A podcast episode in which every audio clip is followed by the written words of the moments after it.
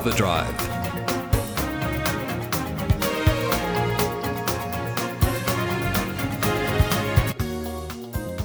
Hello, and welcome to Overdrive, a program where we look at the wide and wonderful world of motoring and transport.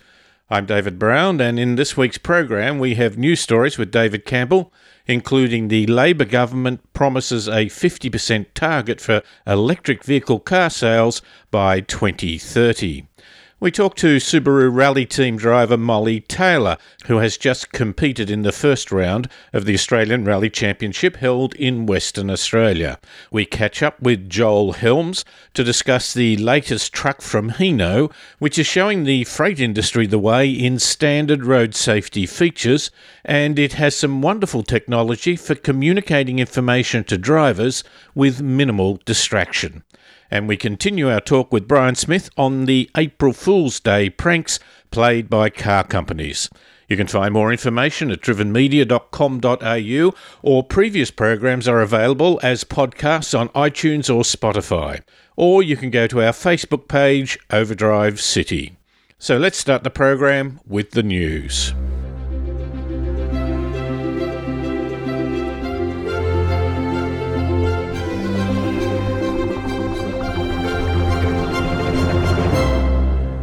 With the election just around the corner, things are heating up, and now the motor industry has been well and truly drawn into the debate. If Labor wins the election, it will set a national electric vehicle sales target of 50% of new car sales by 2030, and 50% of the government fleet will be electric by 2025. Businesses will be allowed to deduct depreciation of 20% for electric fleet vehicles valued at more than $20,000 as a part of its climate change policy. Labor will also introduce vehicle emission standards to reduce pollution and will aim to deliver standards in line with 105 grams of CO2 per kilometre for light vehicles, but will consult on the phase in timeline and coverage to maximise savings for motorists. Efforts to impose pollution standards for vehicles have been derailed during the coalition's periods in office in part by internal opposition from the Nationals and by strenuous lobbying from organisations including motoring associations, driver groups, and the Australian Institute of Petroleum. Aston Martin CEO Andy Palmer thinks the automotive industry as we know it is in for some serious disruption with the advent of self driving cars. He said that self driving cars will result in numerous automaker mergers. Already his prediction is beginning to play out. Longtime rivals Daimler and BMW have talked about collaborating on self driving cars and have a joint mobility services company. VW and Ford announced the two will work together on commercial vehicles and perhaps self driving cars. Fiat Chrysler and French automaker PSA are also rumoured to be exploring collaboration on electric vehicles.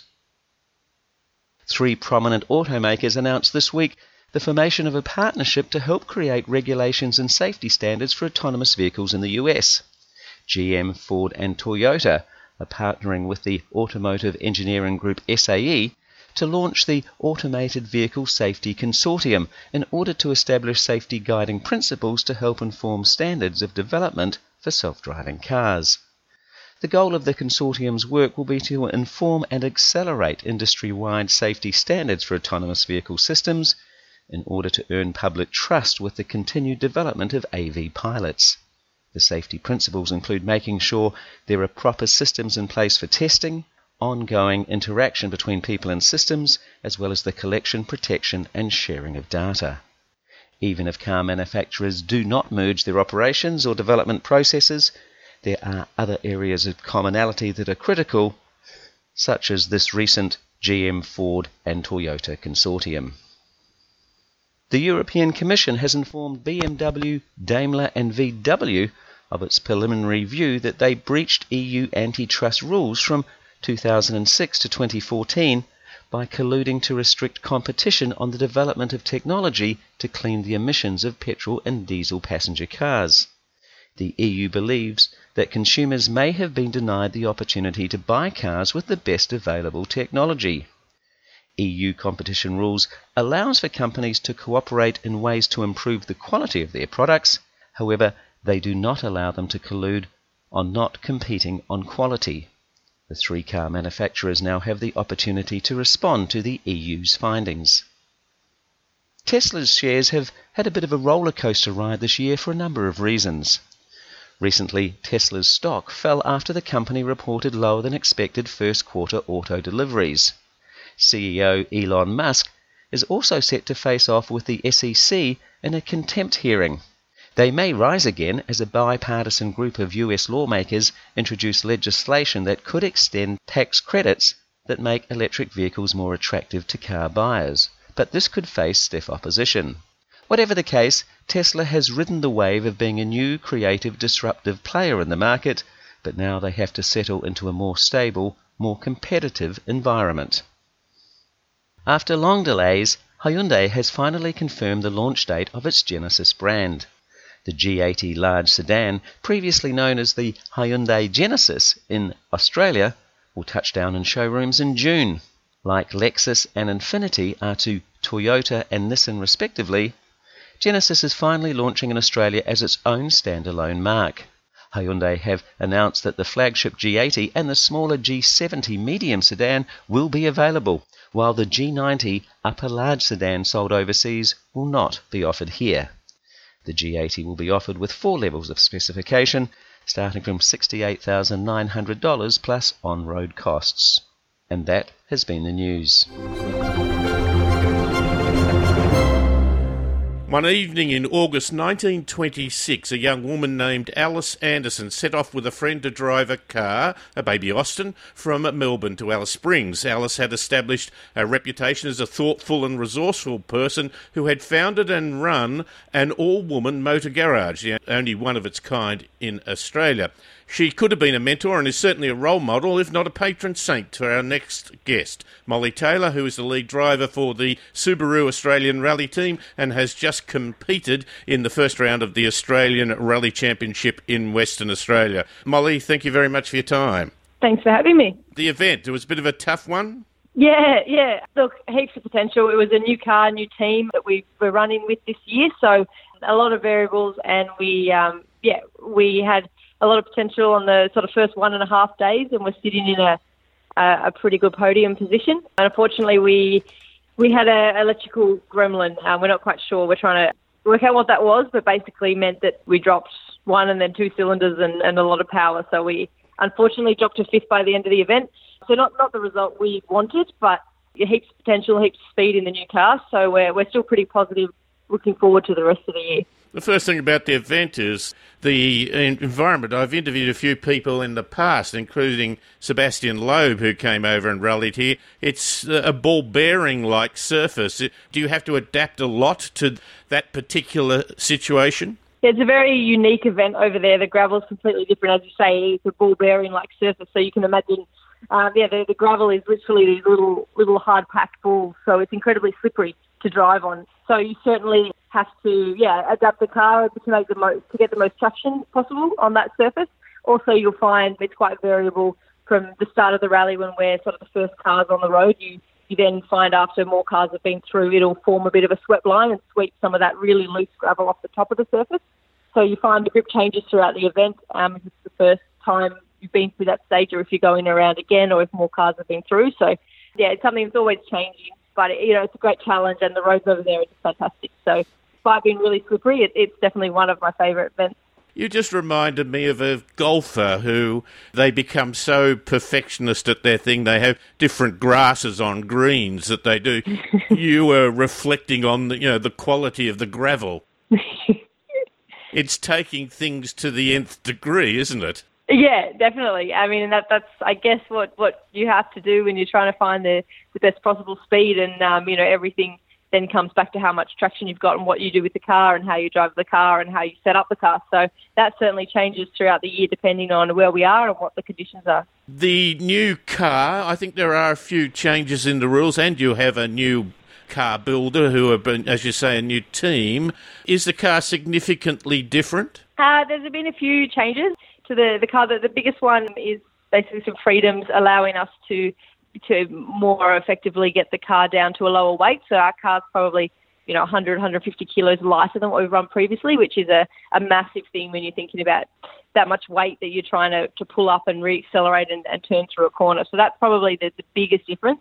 And then there's some other smaller differences in, you know, allowing us where we can put that weight and how we can modify the, the suspension as well so we can get the, the most uh, drive and the most turning and, and the, the best uh, cornering, I suppose. Not having too much weight. I, I have many years ago uh, been involved in rallying. You get that feeling of immense momentum when something isn't going quite right that's carrying you in the wrong direction. That, that's very true. We've all been there. Do you get that gut feeling that sort of says, oh my goodness, this is carrying me a way I don't want it to be? Have you had to learn to live with that? yeah. I'm not reflecting on your driving skill. On the gravel, one of the things is the car, the attitude of the car. It's it's quite sideways a lot. Um, it's sliding, and, and we're doing that to help help the car turn on a, a loose surface effectively and turn it, you know, as quickly as possible. So certainly if you get that wrong and, and the car starts to get too wide and, and too much angle, then then um, you know the grip's getting less and less as you're doing that. So then obviously the the weight and the momentum is getting more and more. So that's definitely we've all been when we've uh, you know carried a bit too much speed around a corner and you feel the car getting away from you a bit. But that's where we've also done you know a lot of work on the suspension and the differentials and and the engine itself to get as much drive. So the, the cars have incredible torque and incredible grip. So we're lucky in that situation that, that usually we, we set it up so when you get the power down, you can um, get good drive and, and pull you forward instead of sideways. Are you coming out of corners much quicker? Is that part of its advantage, or as you say, getting that power down? Is is that one of the great feelings you got from the new car? Yeah, so I mean, with the weight, the the braking is is the, the first thing because we can obviously pull up in a shorter distance. The car will, will rotate better with less weight, so you'll be able to make it a bit more agile in the corners, and then obviously accelerating with less weight, so it'll accelerate a bit better. So the weight is something that you know affects everything across the board. Molly, it's uh, lovely to talk to you, and we'll catch up again on some of the other things that are happening, particularly encouraging other people, other women, to get involved in motorsport. But for now, thank you very much for your time. Thank you. And that was Molly Taylor, the Subaru Works team here in Australia, their chief rally driver, talking after the first round of the Australian Rally Championship in Western Australia. You're listening to Overdrive. And on our Facebook page, Overdrive City, we have some pictures of the weirdest gear levers you may ever see. Typically, they're in old pickup trucks. We look back at the good, the bad, and the ugly in terms of Formula One car designs, and when too many brake lights on the back of a car is just not enough. That's our Facebook page on Overdrive City. You're listening to Overdrive. Well, last week I was down in Canberra for the launch of a new Hino truck, the medium size, medium duty truck, and among other things, we were in a vehicle rated for 11 tonnes on a skid pan, having a bit of fun. But it did have a serious message, and someone who can talk about this at considerable depth and understanding is our friend Joel Helmes, who is an expert in truck testing, and he joins us on the line now. G'day, Joel. Hey, David, how are you? Uh, very well, thank you. Now, the skid pan actually had a serious note to it, didn't it? Oh, it does, and it did after driving in those conditions, which aren't all that far off uh, what you'd find on a on a Parramatta road or, or one of our busy roads around Australia uh, in wet conditions. And uh, if you ever find yourself in a situation where a car pulls up quickly in front of you, you've got to try and manoeuvre in a in a sort of small rigid truck you'd want to make sure you had the uh, the traction control because the difference was chalk and cheese, wasn't it, David? Yeah, Hino is trying to make a point of differentiation, isn't it, in their product? With road safety and electronic stability programs. They have been mandatory on cars, but not on trucks. We really do need them on trucks, don't we? Yeah, and I believe the uh, the mandate will come in 2021. I think is when they're talking about. So uh, Hino definitely getting a uh, a bit of a jump on the rest of the market with stability control. We've seen it in things like their uh, their slightly larger Hino 500 series wide cab, and it's been a really big seller. Uh, so I think it's just great to see these safety systems becoming a priority. Unfortunately, trucks especially this, the, these sorts of trucks, these distribution trucks, which carry so much of the, the national freight load and and what I guess we as motorists, especially in suburban areas and country towns, who they're the trucks that we come across the most. So for them to have the safety systems ready to go, I think it's fantastic, and uh, and full marks to Hino and the, the other manufacturers that are getting there with their safety systems, and, and also not making it optional. That's Yes. something that uh, some manufacturers are still doing, but with Hino, if you sign up for one of these new 500 series standard cabs or the wide cab, you get it all there as standard. And it includes automatic emergency braking. We had a test on that. It's a large vehicle being yanked down to zero speed very effectively. I think violent is the word, isn't it? I was really.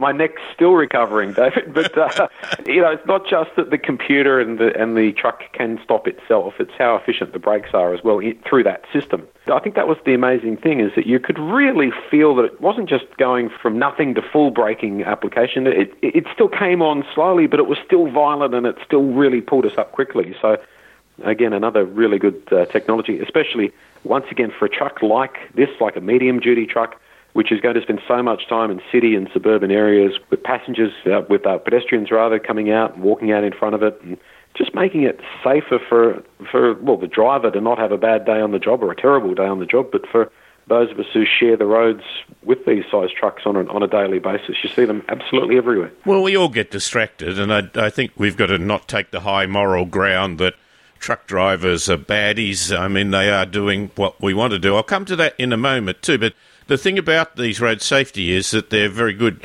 in preventing, but they're not absolutely foolproof. I'm not condemning Hino. I'm saying we have to have reality about it. The automatic emergency braking, very clever, doesn't it? It beeps at the driver, then touches the brakes to let you know you're still not doing well. But if you then still don't do anything, wacko, it comes on with the brakes. Yeah, absolutely. Yep. But the thing about the driver and distraction, one of the great features they're talking about is the interface between the technology and the information that you can get and the driver.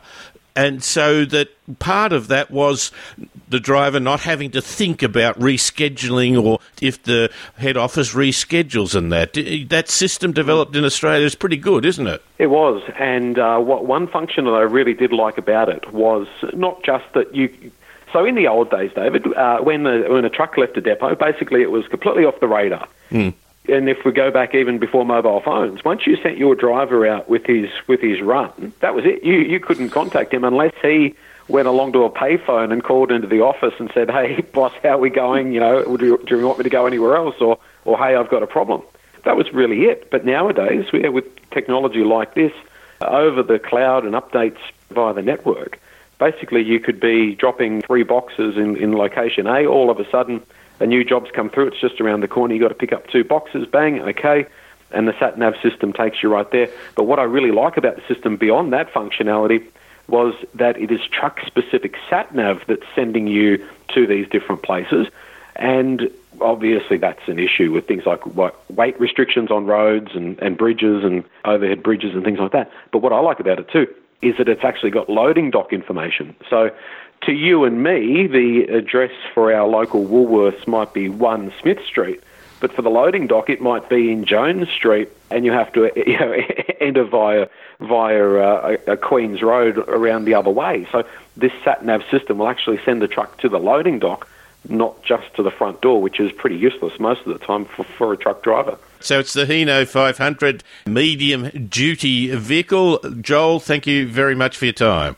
Thanks, David. And Joel writes for Big Rigs magazine, and you can see his reviews there. This is Overdrive across Australia. Last week we discussed some April Fool's Day jokes, and we started a story about MG saying they had tyres with colour pigments that left patterns and messages on the road. Brian Smith and I thought that as we approach a federal election, if tyres with messages did become a reality, then it was sure to be used for political purposes. After the show, we continued the discussion and talked about a few more companies associated with the car industry making an April Fool's Day joke. There would be political or advertising messages, I think. As they spin, they can certainly say things, couldn't they? As they spin. Yeah. Flip flopping. Talking about politics, uh, a racing circuit has uh, suggested something on April Fool's Day. Yeah, this is Castle Combe in the UK, and uh, this is a pretty pointed sort of uh, commentary. They said their April Fool joke was that the Castle Combe circuit would separate from the United Kingdom to make its own sovereign state um, in reflecting Brexit uncertainties. I, I really actually liked this one uh, that they were talking about, you know, changing the entrance so that there'd be passport checks and uh, and a ban on vehicles that weren't that didn't come from British manufacturer, which would make for very boring racing. I think. Uh, not sure whether there's any left. Um, and even the um, they even went with uh, their head uh, becoming the king, the king of Castle Combe Circuit. Uh, and he, he was talking about a telegram from the Queen, and she was planning to pop down to legally separate us from the United Kingdom. So I think that's a, that's a nice piece of satire about the shambles that is Brexit, uh, and the idea that uh, you might need a passport to go to the racing. If they only had cars racing that were from British manufacturers, they'd have a lot of did not finishes, wouldn't they? That's right. Lap one, all the electrical systems will fail. fail to get the car started. They were all pushing them. they could uh, reflect their own Hutt River province, which Yeah. uh, created that. currency. But it does actually reflect the fact that if Britain goes that way, there will be a lot of passport checking and changing. The, the car companies, some of them are now looking very quickly at alternate ports to Dover because Dover is going to be swamped with uh, bureaucratic processes.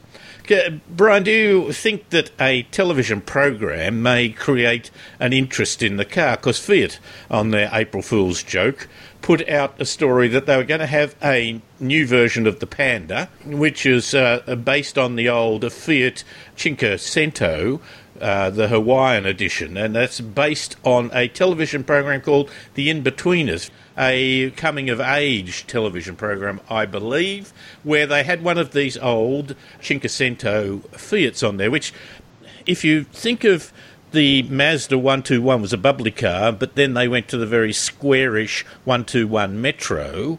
In the same way, Mazda sort of had the bubbly 500, but then when they brought out this Cinquecento, it was a very square sort of thing, looked like the, the Mazda. So it had, to a degree of character, in that sort of roundabout old style of being almost a uh, car that you had because you had to, not because you wanted to. Well, this is such a strange decision. I mean, The In-Betweeners finished in 2010. There were a couple of movies subsequently, so 2011 and 2014. They they had some movies, but the series only ran to 2010. So that's like eight nine years ago.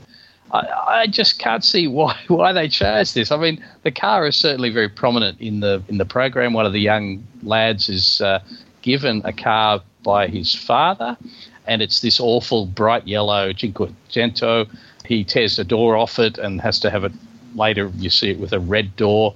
So it's it's certainly has a lot of relevance to the program, but the program's relevance ended nearly a decade ago. It's uh, I'm not sure what Fiat is trying to to get to here. There's no plans to relaunch the In-Betweeners. It's uh, it's a piece of history, and maybe that's what Fiat's really projecting the fact that they are kind of a um, a piece of history themselves. Oh, that actually cuts to the quick with me because I remember all the cars from way back. Magnum's Ferrari, that's going back even further, or Wayne's World uh, AMC Pacer, which they did the great Bohemian Rhapsody song while they were singing in it. Uh, the, so uh, my, my thoughts even go back quite recently, the, the 1949 Triumph Trophy motorbike in Happy Days. Although I, mm. suppo- I suppose the more recent one would be Homer's car. It's a 1986 Plymouth, that was the one, Plymouth, yes. which was the Simpson. So my mind does go back to older ones as well. But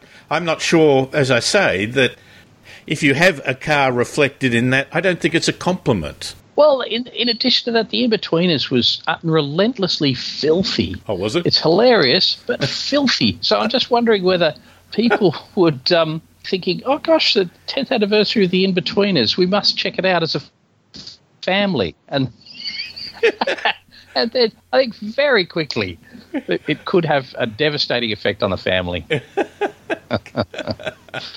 Very quickly, Land Rover put the UK's most re- uh, remote charging point up the side of a mountain. Is that uh, witty? Uh, look, two sides to this, David. I think uh, amusing about the idea, uh, promoting the idea of charging for electric vehicles, and and that from very soon, um, Land Rover will be providing electric vehicles. But but the issue around the charger is that it allows you to overcome its current 30 mile electric range. So it's kind of more or less pointing out to you that uh, look, uh, don't buy one of these things unless you can be very sure you get home. They'd want one at every uh, 30 kilometres Yes. or so. If you've got to drive to the mountain, you'll never get there. yes. This might be a practical thing. Puddle lights are all the rage. If you get in a Mustang and turn the key on at night, it uh, projects a little symbol, almost like a bat symbol that's projected in the sky, except down onto the road, with a little schematic of a Mustang, and other cars do it as well. Could you customise that? Brian, is this a Yeah. smaller derivative of your tyres that put a message on the road?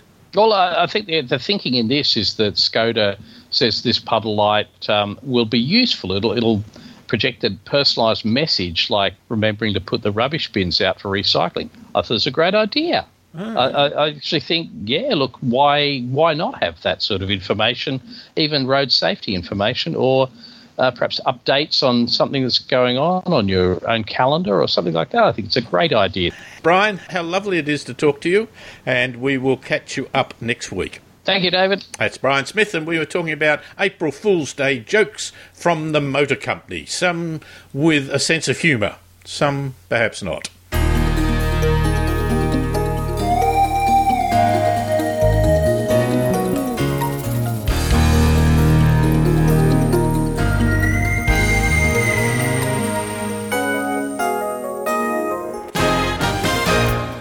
And this has been Overdrive. My thanks to Brian Smith, David Campbell, Joel Helmes, and Paul Just for making this show possible. Overdrive can be heard across Australia on the Community Radio Network. You can find more information at drivenmedia.com.au, and previous programs are available as podcasts on iTunes or Spotify. And of course, we have our Facebook page, Overdrive City. I'm David Brown. Thanks for listening.